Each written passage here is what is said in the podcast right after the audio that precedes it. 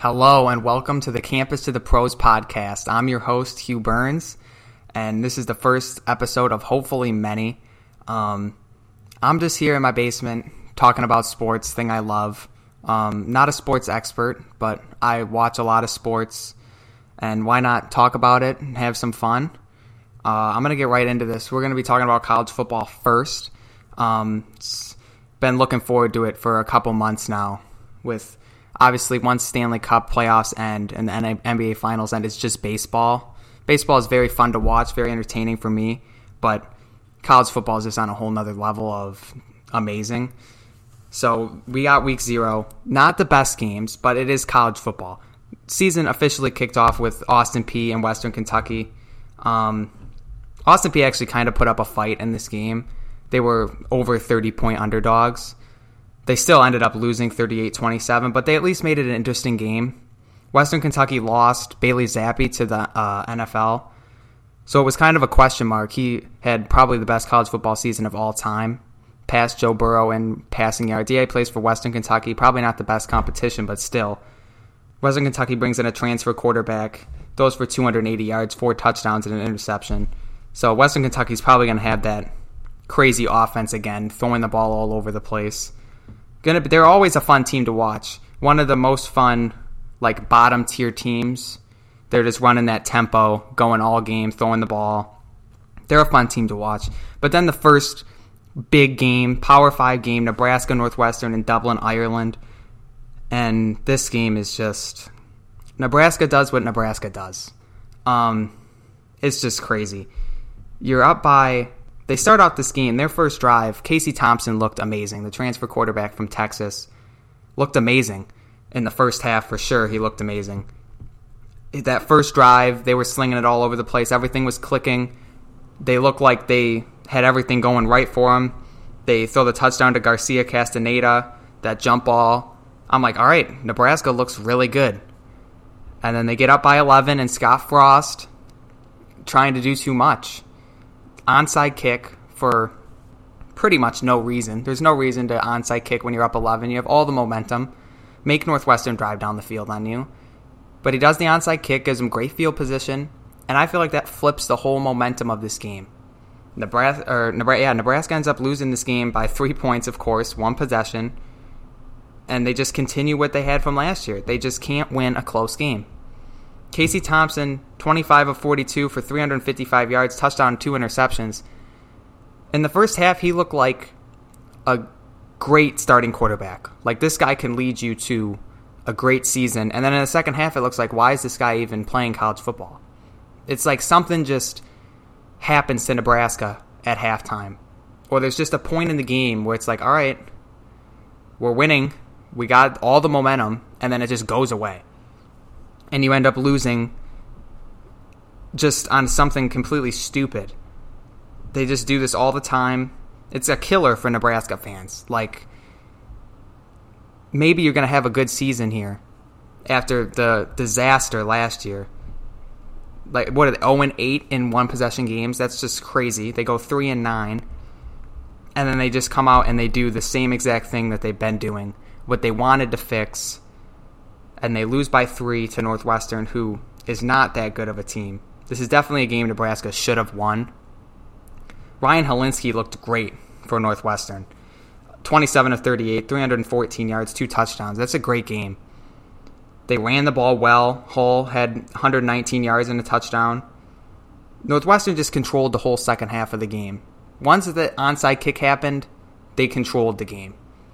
Nebraska's defense did not look good. That's the one thing they their defense did not look good most of the game.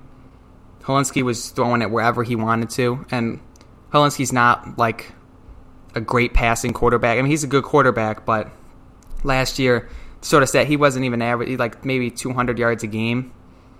So him dotting up your defense like that, not the best thing. But lose another game by three points. And Northwestern's punter really changed this game. I know it's uh we didn't talk about punters like that, but there are a lot of times Nebraska has momentum, they get a stop, and then Northwestern's punter puts them on the one or inside the five. And then Northwestern can start playing the field position game, get the ball back, drive down the field and score. That it was huge for them to be able to flip the field like that. The the punter for Northwestern was one of the MVPs of this game. Very overlooked part of the game, and he did a great job. UNLV plays Idaho State. I'm not gonna lie to anyone. I didn't watch a second of this game.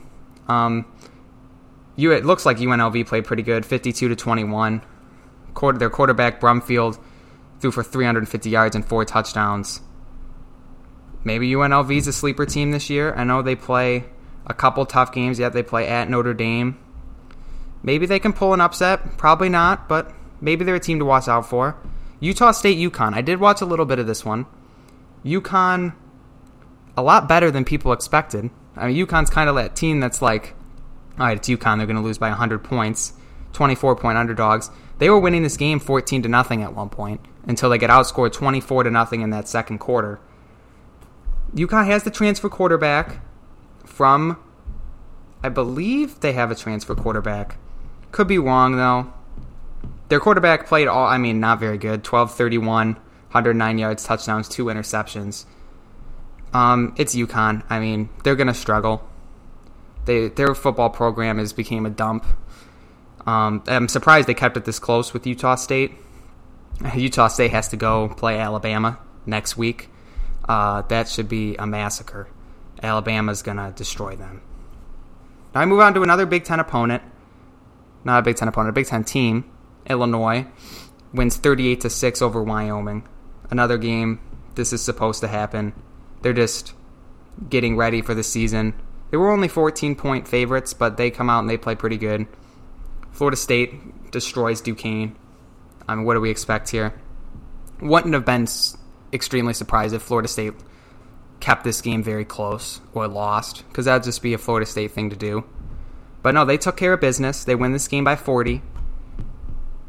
Yeah, they didn't. They didn't have a Jacksonville State moment happen this year. So so far. Uh, FAU plays Charlotte, wins this game 43 13.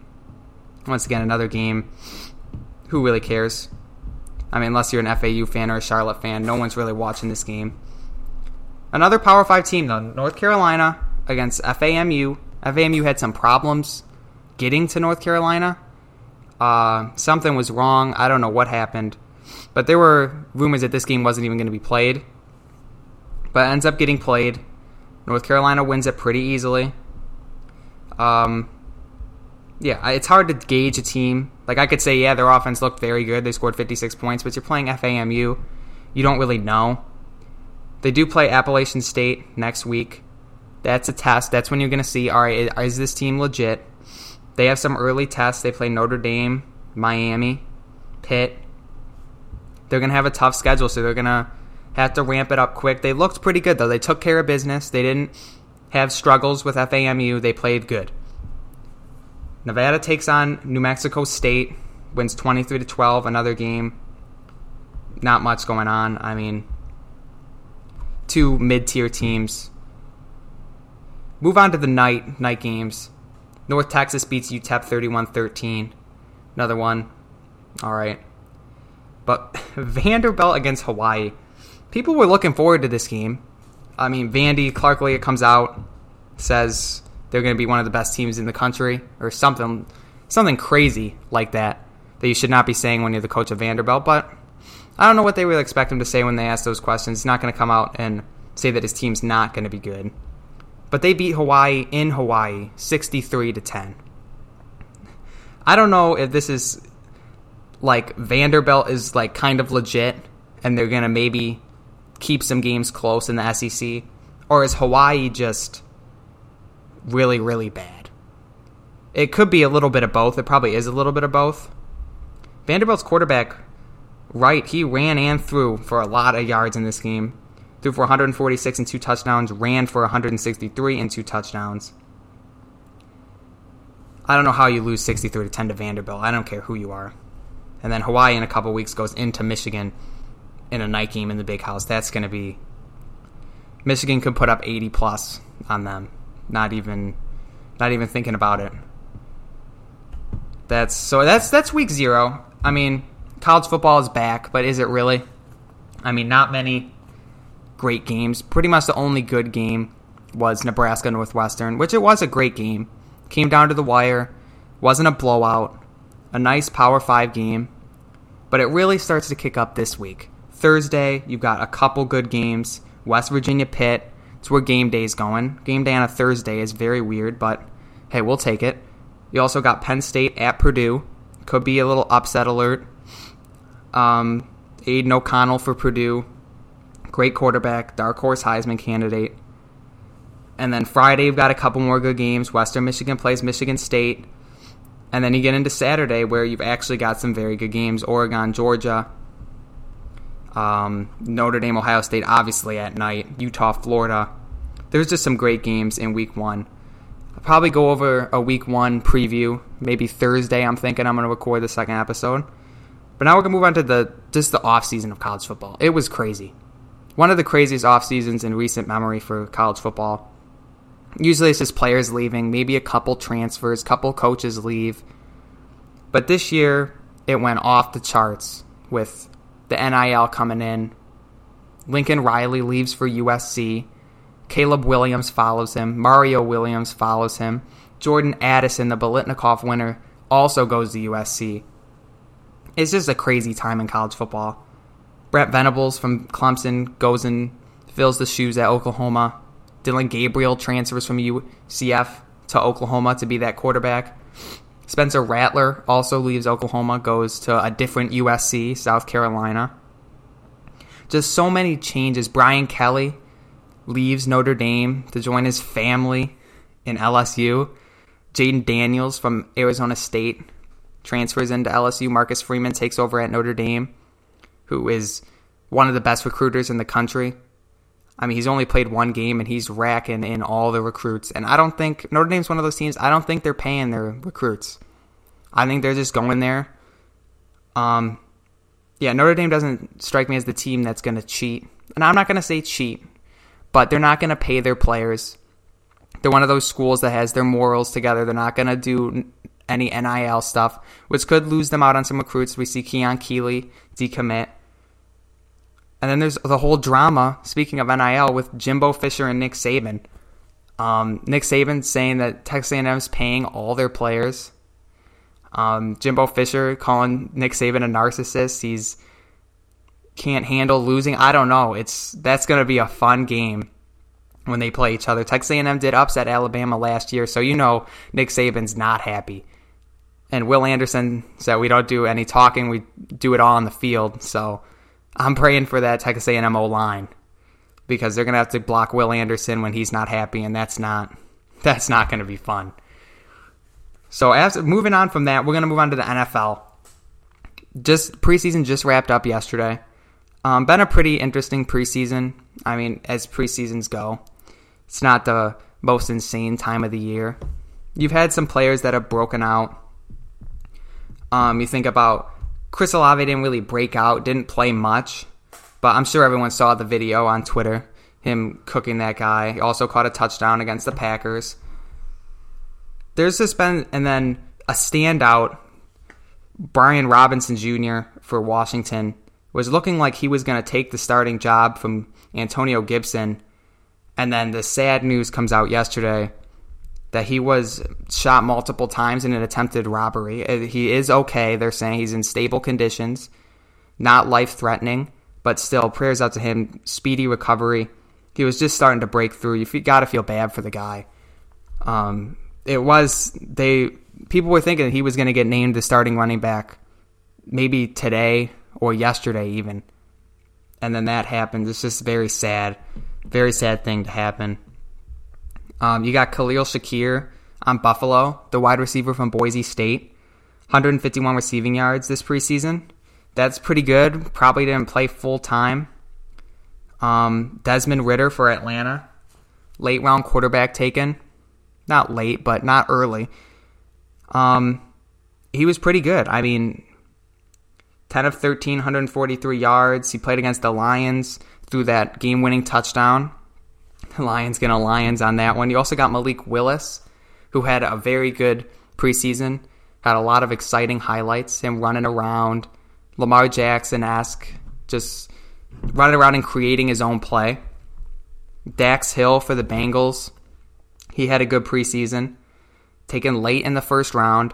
Definitely a sleeper. I am from Detroit. I'm a Michigan fan. So I would love to see Daxton Hill succeed. He's one of my favorite players at Michigan. You got Dameon Pierce on the Texans. Not much competition for that top running back spot. He's he's got it locked down at this point. Um, he had a good preseason. And Isaiah Likely from Baltimore. Um, late round pick as a tight end, probably more of a wide receiver. Not very good at blocking, which you know the Ravens, you got to be good at blocking to play tight end there. So he's probably going to go out and play wide receiver. He had a 100 yard performance in week two just in the first half. So he's looking like he's going to be really good. Also for the Ravens, Tyler Huntley and Anthony Brown, two quarterbacks that look like like Anthony Brown. I don't know yet; he's still a rookie out of Oregon, but he could be a NFL back, a good NFL backup. Probably going to get cut from the Ravens though. They have Huntley, pretty much Lamar Jackson 2.0. Obviously not as good, but he could be a starting quarterback somewhere in the league. Speaking of the starting quarterbacks, we got Kenny Pickett. I don't know if he's going to get the start. It looks like, based on yesterday's preseason game, it is going to be Mitch Trubisky. He played a lot of the first half against the Lions, looked pretty good. Um, but yeah, Kenny Pickett is he looked good in the preseason. But I think starting Trubisky's the right move if they do that. Because then Kenny Pickett can come in later if you want. Because it's harder to start Kenny Pickett and then have to bench him later in the year if he's not doing as well. You don't want to bench that top pick.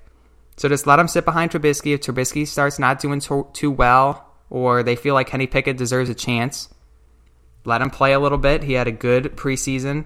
I think it's a good pick for the Steelers, trying to replace Big Ben. He had a great season in college. He's just a great player. But speaking of the Steelers, yesterday in their preseason game, kind of getting a lot of slack on Twitter. TJ Watt and Diontae Johnson go down, get hurt, removed from the game. Doesn't look like anything serious. Mike Tomlin does not seem concerned at all, which is great news. But why is TJ Watt playing so much in the preseason finale? I mean, you know that he's one of the best players in the league. Maybe to knock the rust off, but still, he played a lot of drive. I, I would say first drive, get him out. Just get, knock the rust off, get him into a game environment, and then get him out. He doesn't need to be playing two quarters of a preseason game and then he hurts his knee. It's thank God that it's not something serious because that would be very unfortunate for them if something like that happened. Also, news yesterday: Tom Brady ranked the number one player in the NFL. Um, I don't really care for those rankings. They're kind of stupid, in my opinion. Yeah, they're voted on by the players, but I just think they're stupid. I don't care who the best player in the league is. Best player in the league is going to be the MVP at the end of the season. So I think top 100 is kind of stupid, but Tom Brady does win it. So good for him, I guess. He's probably won it about 100 times. Now we're going to move on to the MLB, which is probably going to be one of the longest segments of the day because the, uh, this is the MLB season. We, we got college football in week zero, NFL still in the preseason, but the MLB is kicking it into gear. We got playoff races, and we've got a lot to talk about in the MLB. We're going to start off with the Yankees because I feel like everyone's interested in the Yankees. Not many people like the Yankees, and they coming off a two-game sweep of the Mets. They take on the A's, win the first two games. Like the Yankees fans got to be like, all right, we're back. We've won four or five straight. They won five straight at that point. Finished off with a win against the Blue Jays, sweep the Mets, win the first two against the A's, and then you lose the last two games to an inferior opponent. The, the A's are not a good baseball team at all one of the worst teams in the league. You can't afford to lose those last two games. Lose one of them in 11 innings, 3 to 2. Lose the second one 4 to 1. Your offense completely disappears. I mean, the Yankees have a playoff spot locked up, but you got to start worrying about them. Since the All Star break, they have not been good. They're starting to pick it up a little bit, but they had, if I can remember right, they had like a 14 or 15 game lead. It's down to seven and a half to Tampa Bay. I don't think they're I don't think Tampa's threatening at all to take that spot. But once it gets to the playoffs, the Yankees have they might they're gonna choke. That's what the word around everywhere is. The Yankees are gonna choke. They're going to have to prove that wrong. And right now, they're not doing that. But I think don't want to peak at the wrong time. So just get this little rot out of the way, get into the playoffs, and get hot again. And I think they will do that. Now, the Mariners take on Cleveland, which is a big game. Cleveland's leading the AL Central still after this. Seattle in the playoff hunt. The American League wildcard race very tight at the top. And the Mariners take three out of four from Cleveland. Big series for Seattle. Um, it's huge that they take three out of those four games. Um, pitching was amazing. Gave up one run, two runs, four runs in the loss, and then a shutout to end it. Now the Mariners travel to Detroit to take on the Tigers, who are not a very good team. Mariners can definitely win at least two of these three, then they go back to Cleveland. But that's a big series for them because Toronto and Baltimore are right there with them. And speaking of Baltimore, they take on Houston for three games and they win two of those three, which is huge for Baltimore. Um, Baltimore is America's team right now. Hard for them not to be. Just they come out of nowhere, and they're competing for the wild card spot. They win two out of these three games against a great Astros team. Astros offense pretty much just disappears. They score four runs in three games. They win the last one, where Justin Verlander started out after three innings, which is concerning. They said it's just something with his calf, shouldn't be out long term. They're not concerned. You just hope that doesn't linger. Hopefully, misses maybe one start or he's back his next start, but you don't want that lingering into the playoffs. Houston is pretty much a lock for the play. They are a lock for the playoffs. So you just want him healthy for that. Baltimore now only one and a half games back of Toronto for that wild card spot. They play Toronto a couple times before the season ends. They travel to Cleveland for their next series. So I'm I'm on the O's bandwagon. Go Baltimore. Hopefully they can make the playoffs. Now the Red Sox take on the Rays. Another big game for the wild card as the Rays are sitting in the first wild card spot, a game and a half up on Toronto, who has the last wild card spot, and they lose two of three to the Red Sox, who have been one of the most disappointing teams this season. They're now the Red Sox are now seven games out of the wild card spot, even after taking two of the th- three against the Rays. Um, they've got such a talented team. It's hard to believe that they're seven games out of the wild card spot. But I mean, they are. It's how baseball goes. You got a, such a talented roster. Chris Sale just keeps getting hurt. You've got Bogaerts, you've got Devers, you've got Martinez, you've signed Story in the offseason this is a team with a lot of expectations, and it just it just doesn't work out for them. And then the Blue Jays, who were sitting comfortable in the wild card spot, and they take on an Angels team that has been struggling, and they get swept. That is not not what you want to have happen. You're coming off a good series against the Red Sox. You sweep them in three games. Now you're playing an Angels team who is big time struggling this season, even with Trout and Ohtani and your offense disappears. You score three runs in three games. You get shut out in two games. The Angels score 12, 2, and 8 against you. When their offense has been almost non existent, their pitching has been almost non existent. And you're in the midst of a wild card race and you get swept.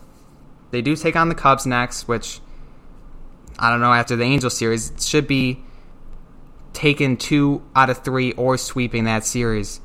But they've got Baltimore right on their tail. So they're going to have to keep winning these games if they want to stay there. Another team with a disappointing series is the White Sox. The White Sox fighting for a playoff spot as well. They play the Diamondbacks at home. This is a team you should take care of.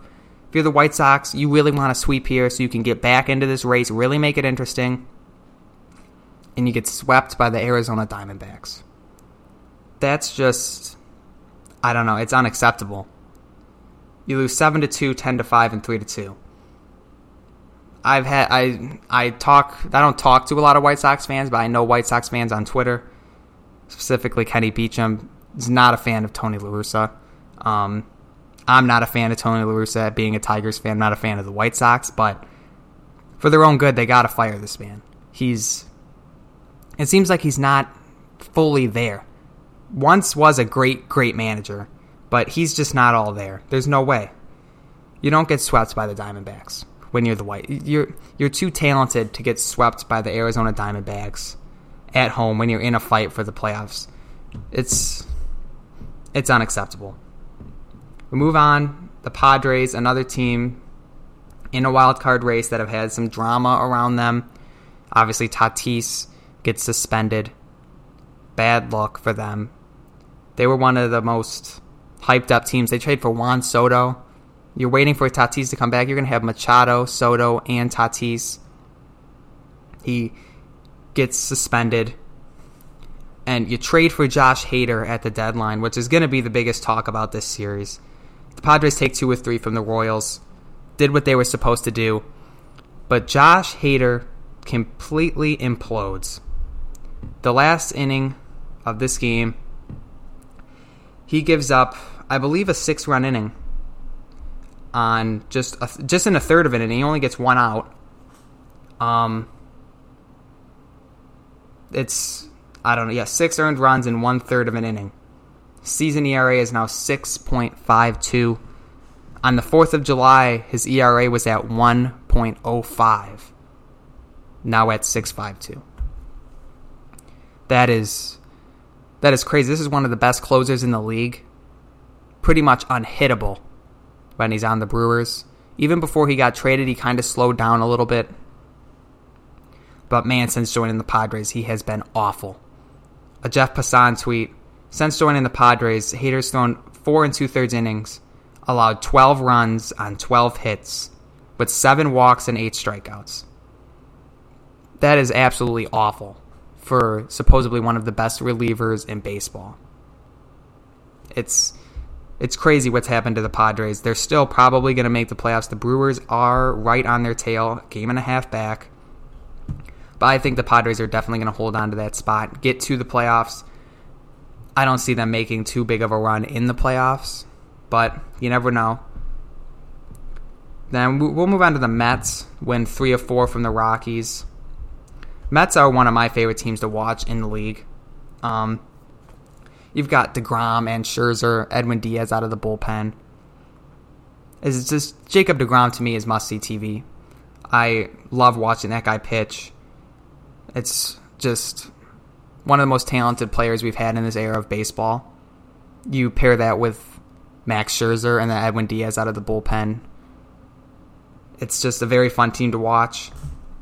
They get shut out in the finale on Sunday, lose one to nothing, but they're sitting pretty comfortable.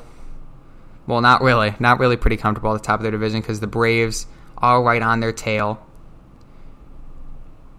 Only three games back. But the Mets have a good series. Do take care of business against the Rockies. They have one of the easiest schedules in September. They should go into the playoffs hot. I think they end up winning that division. And yeah, I mean it's they're a really good team, forced to be reckoned with in the playoffs, especially with those two pitchers. That's just a one-two punch where it's very possible that you just lose the first two games of the series. And speaking of the Braves, they take on the Cardinals in a three-game series. They lose two out of three to them. Cardinals are a very good team. Last night on Sunday Night Baseball, Cardinals win six to three. Um, the Cardinals are sitting in first place in the NL Central, six games ahead of the Brewers. Cardinals is getting hot again at the right time. Last year they won what 16 games in a row to make it into the playoffs, and they're just peaking at the right time again. They're playing very good baseball, and looks like they're going to win that division hopefully Pujols can get to 700. He's been on a he was he's on a hot streak. He hasn't hit a home run in a little bit, but I think the whole whole country is rooting for him to get there. Um, I really hope he does. Be a great great story. Said he's not playing another year, so this is it. I believe he's eight seven away, so we gotta get him into into that lineup. Got to get him into that lineup.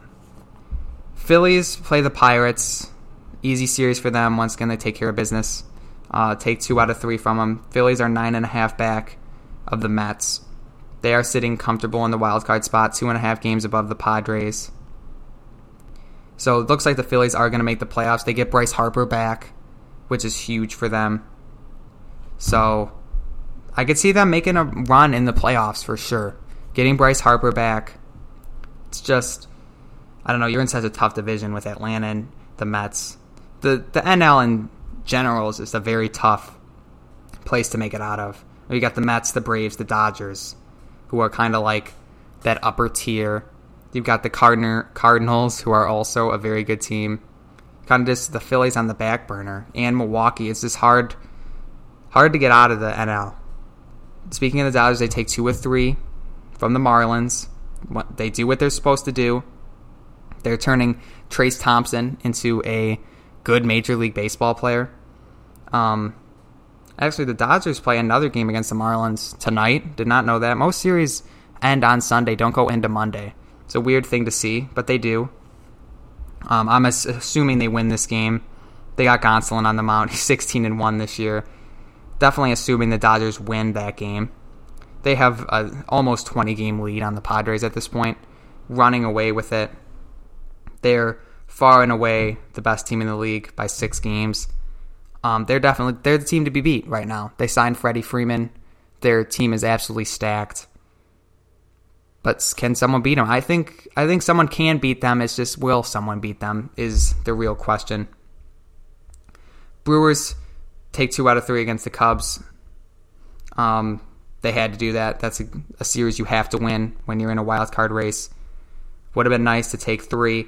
They lose the first one of the series in ten, but then they win the next two. They take on the Pirates now, another easy series. Then the Diamondbacks, then the Rockies. They have an easy schedule coming up. They're gonna have to go on a little bit of a run, take that wild card spot from the Padres, and then try and hold on to it, which is gonna be very tough. And now two more series left from the weekend. Reds take two or three from the Nationals. At this point in the season, no one really cares. I mean, two of the bottom feeders of the league. The Nationals trade away Soto. The Reds have just been not very good. Tigers take two or three from the Rangers. My hometown team, the Tigers, they almost blow a nine nothing lead in the last game of the series. Comes down nine to eight in the bottom of the ninth very Tigers thing to do, but I mean, Tigers take two or three from the Rangers. Not much going on there. Rangers have been such a weird team this season. I mean, they're 58 and 69. That's 11 games under 500, and they got a plus seven run differential. That's just very weird to look at. Being 11 games under 500 with a plus seven run differential. You look at the White Sox, who are only two games under 500 with a minus 43. Just very interesting team. Durant signed Semien and Seager, and he just haven't amounted to much in that division. But that's going to be it for baseball. And some other news: uh, Chet Holmgren is going to be out for the season in the NBA. That's that's a tough blow for Oklahoma City. Tough blow just for the NBA playing in the Pro Am League against LeBron. Um, I think that's going to be the end of that. Um, young players playing in the Pro Am, and he gets. I mean, it's very unfortunate Hate to see it. Hope he recovers quick, ready for next season. Just hate to see that for a top three pick. Um, Julio Rodriguez signs a huge contract extension with the Mariners. Um, they lock him up for a long time, which is a good good thing for the Mariners. He's been a stud this season. Yeah, that's pretty much all going on this week. Um, kind of a short episode, but I'm probably going to record another one on Thursday um, recapping, not recapping, but previewing the first real week of college football.